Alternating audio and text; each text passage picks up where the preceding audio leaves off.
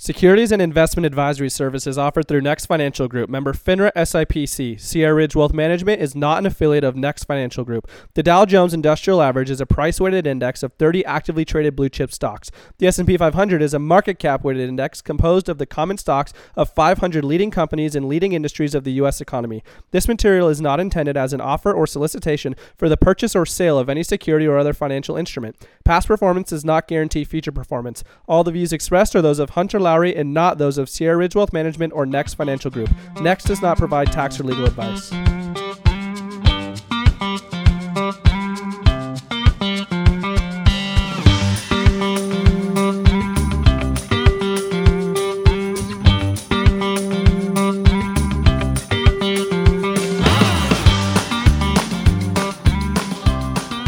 Hey, everybody, Hunter Lowry here. Welcome back to the Wealth Accelerator podcast.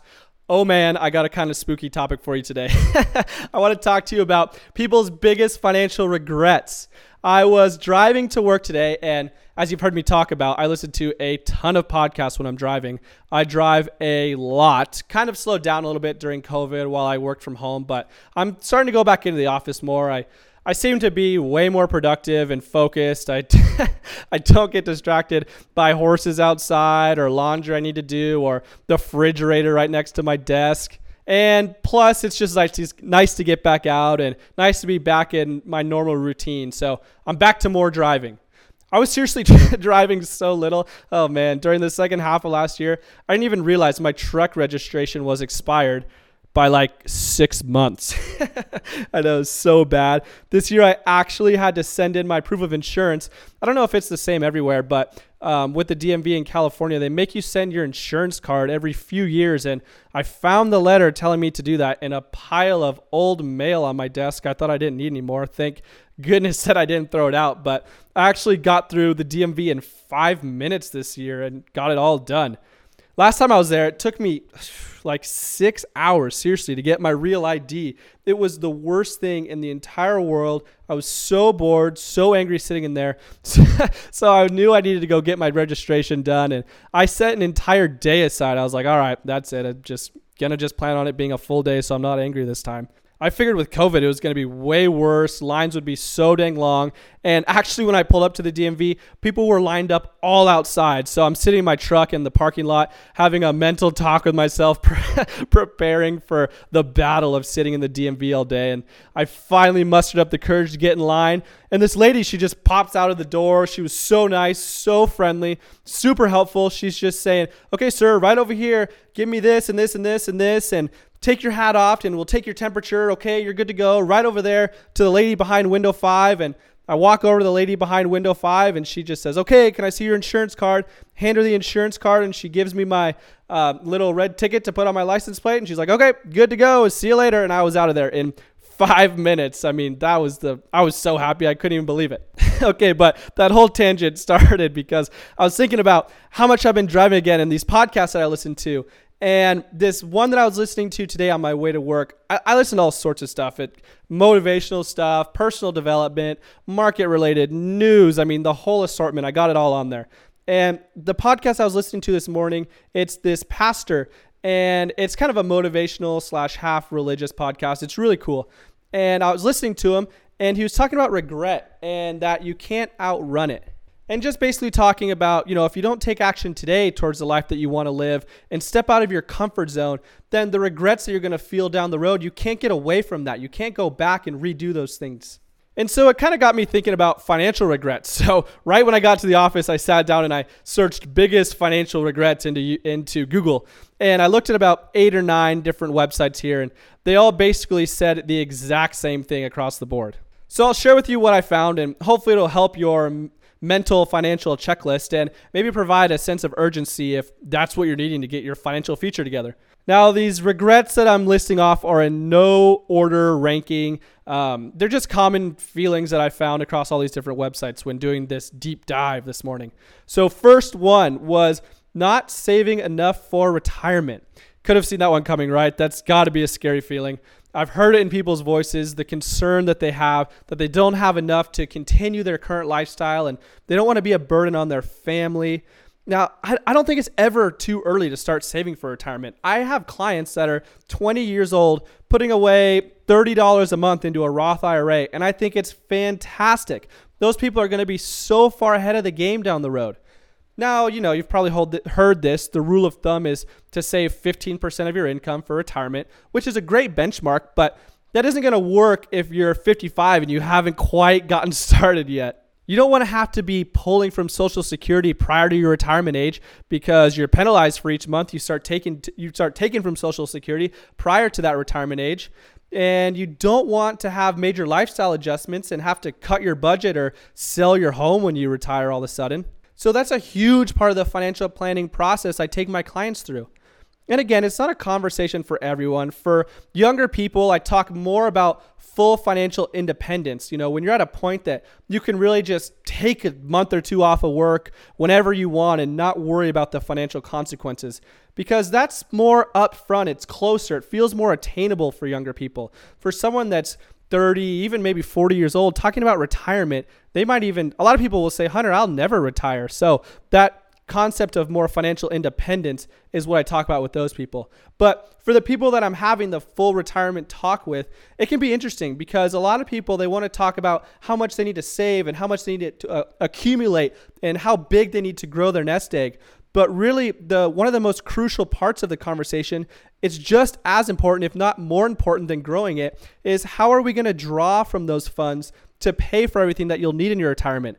How are we going to structure your portfolio to really stretch out your money to last as long as possible and to fulfill everything that you want to do?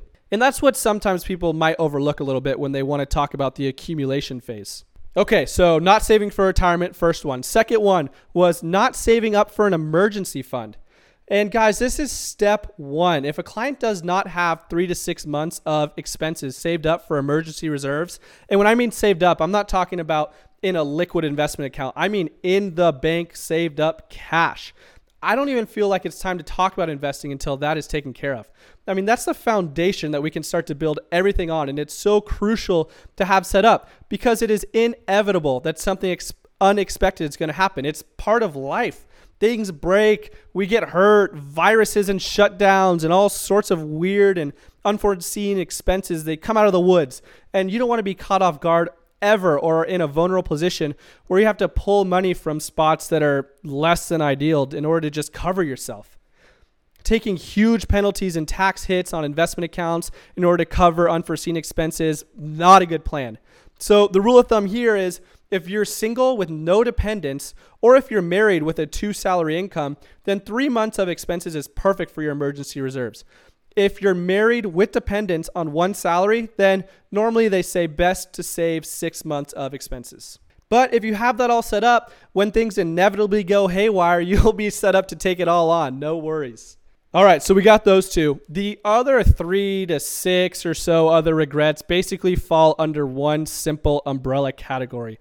People wish they would have lived within their means all of these things in this category were spending too much on a home, spending too much on a car, too much on student loans, racking up too much credit card debt.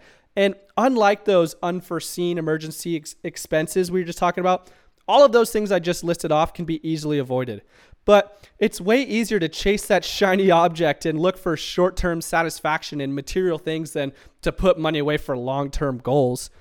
And do you know what's interesting? I was thinking about this as I was reading about this type of regret and how common it was across every website that I was reading. We all know this. Every single one of us knows that you shouldn't buy things you can't afford. We all know that you shouldn't be putting all these things on credit cards you can't pay off. We know that extremely wealthy people, a lot of the times, are very unassuming, and you would never even know they're worth millions and millions of dollars. They don't feel the need to flaunt it. And then lots of the time, people that are driving crazy nice cars and dress and act the flashiest, they can really be the ones who are dead broke. But for some reason, over and over, people fall into the trap. It's like when you're a little kid and the parents tell you, hey, little Johnny, don't touch the stove. It's hot. It's going to hurt. Well, what does little Johnny do every single time? His parents turn around, he runs up to the stove and puts his hand on it, burns his hand, and he's like, oh man, I wish I wouldn't have done that. For some reason, it seems like with finances, people act like little Johnny and they don't follow very easy rules. I don't think anyone's going to tell you, oh, yeah, I really didn't know that I shouldn't buy that car that's worth two times more than my annual salary. Like, I had no idea. Or I didn't know that I shouldn't have bought a house right out of college, spending every single penny I make just to pay the mortgage. I thought that that was a great idea. But for some reason, a lot of people have to touch that fire and see for themselves. And that's why I get so excited about young people investing and talking to me about their financial goals.